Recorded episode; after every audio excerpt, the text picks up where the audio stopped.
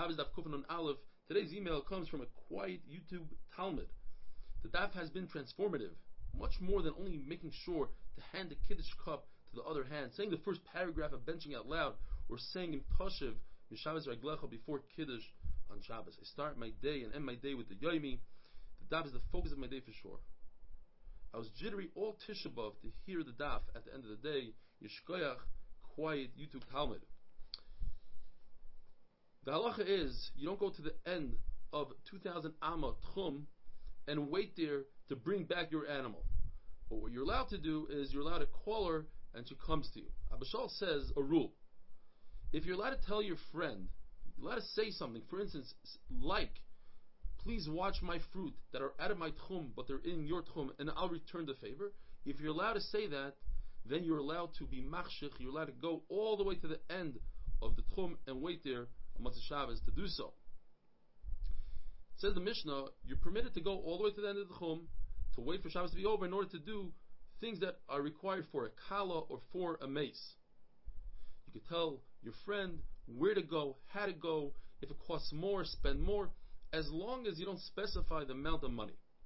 If a guy brings, says the Mishnah, a flute, and in those days they would use flutes by Hespedim, by the Levaya, if he brings it, it's assur to use that flute forever unless it comes from a close place. Now, what's a close place? Rav says it means that you know for a fact that it came from within the tchum from the guy's house.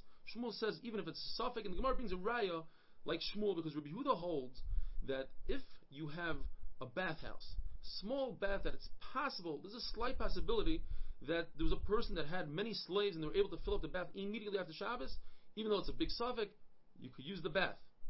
So therefore, in our case also, since it's a safek, you could use it. If you have a city that has goyim, non-Jews and Jews, let's say half are Jews, half are non-Jews that use the bathhouse, or even most of the people that use it are Jewish, you have to wait after Shabbos as long as it takes to heat up that water. But if most of the users of the bathhouse are non-Jewish, you can use the water immediately.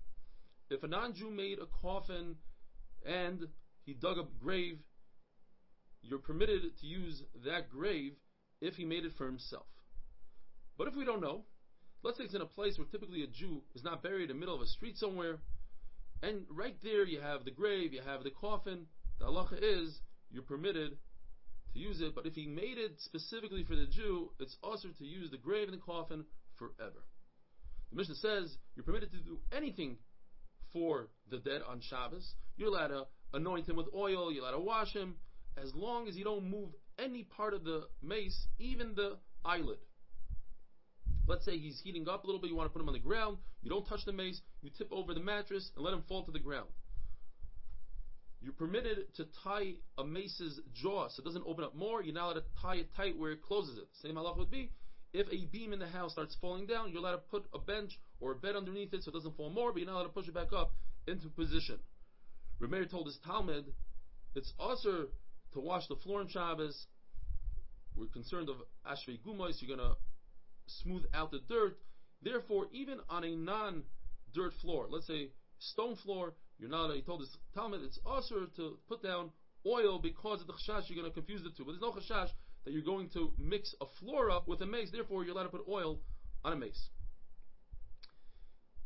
We learn from the Mishnah that you're allowed to put any cooling device on the meis's stomach so that doesn't swell. You'll have to plug holes of the body so air doesn't enter and swell.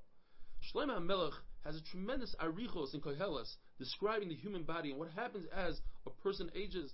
And the idea is that we should realize that we don't live forever and we aren't going to be here forever. And we should do as many mitzvahs as we can and learn as much Torah as we can. And he says a person is similar to a pail in a well.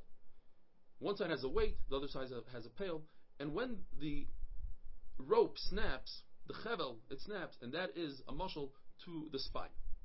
And he goes on to say, and the pail is like the stomach, or the other side is like the bris, and the jaw starts going, and the teeth.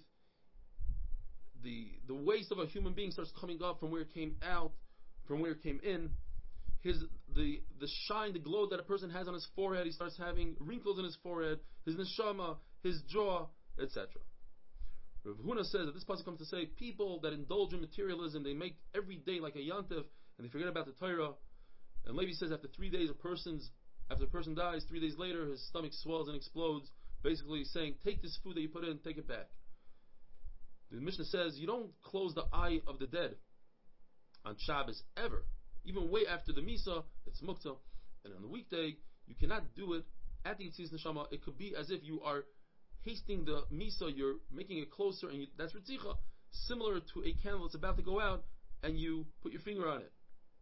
If you want to close the Mesa's eyes, B'derech Guli, you put, you blow some wine into its nose, oil on its eyelids, and then you hold the two large toes, and it should close by itself. The Gemara tells us that we're Mechal Shabbos for a small baby. Why? Because eventually this baby is going to be Mekayim Shabbos many times over. But if you have a person as great as David HaMelech who's laying dead, we're not Mechal Shabbos. Like the Pasuk says by Mason Chavshi, once a person is dead, can no longer be Mekayim Mitzvahs. A live baby doesn't, you don't have to watch them from damage from animals, from rats, from weasels. But a person as strong as David Melech HaBashan laying dead, you have to immediately watch him. The Gemara tells us that a lion will not attack two people walking together. And if it does, it's because it looked as if these people were animals. They did have various that they, deserve to die. It's also to sleep by yourself in a house, and if you do, there's a shade called lilis that'll take control over you. Rav Shimon Elazar says, if you have the opportunity to do tzedakah, do it right now, don't wait. And this is what Shlomo HaMelech said. Once Mashiach comes, there's no more tzedakah, there's no aniyim. Shmuel holds that when Mashiach comes, everything goes keseder. There will be aniyim, just no shibud malchias. A person should constantly daven that he shouldn't be poor, his children, his grandchildren, because being poor is a galgal achoizer, it's like a wheel, it constantly comes back every three generations. A Talmid Chacham doesn't have anios, but if you see that he's an ani, he won't have to go knocking on doors, people will support him. Reb told his wife, be careful that if a poor person comes to the door, give them bread before they even ask. Because you don't want that our children, when they become poor, they shall have to ask. And it's not a curse because, as we said, every three generations, Anios comes. This uh, amazing idea that if you have Rahmanis on Akash Baruch creations, even animals and non-Jews, Akash Baruch has Rahmanis on you, but if you don't, Chas Shalom, the opposite is true. Tears come back to a person up until 40 years old. After 40, they don't come back. Kechal, the paste they put on your eyes up until 40. After 40, just holds the eyesight as is, but doesn't improve. The Gemara tells us a crazy story of Chanina's daughter was nifter and he wouldn't cry, and his wife said, "What? Is she like a chicken to you?" And he said, "No. Of course I'm very sad, but if I cry, it could cause blindness, and I don't want it to cause blindness. I don't want to lose my daughter and become blind." The smoke that causes tears and avelos, and working hard in the bathroom, those are very bad for the eyesight. But if it comes from medicine or laughter or fruit, that's very good for the eyesight. Have a wonderful day.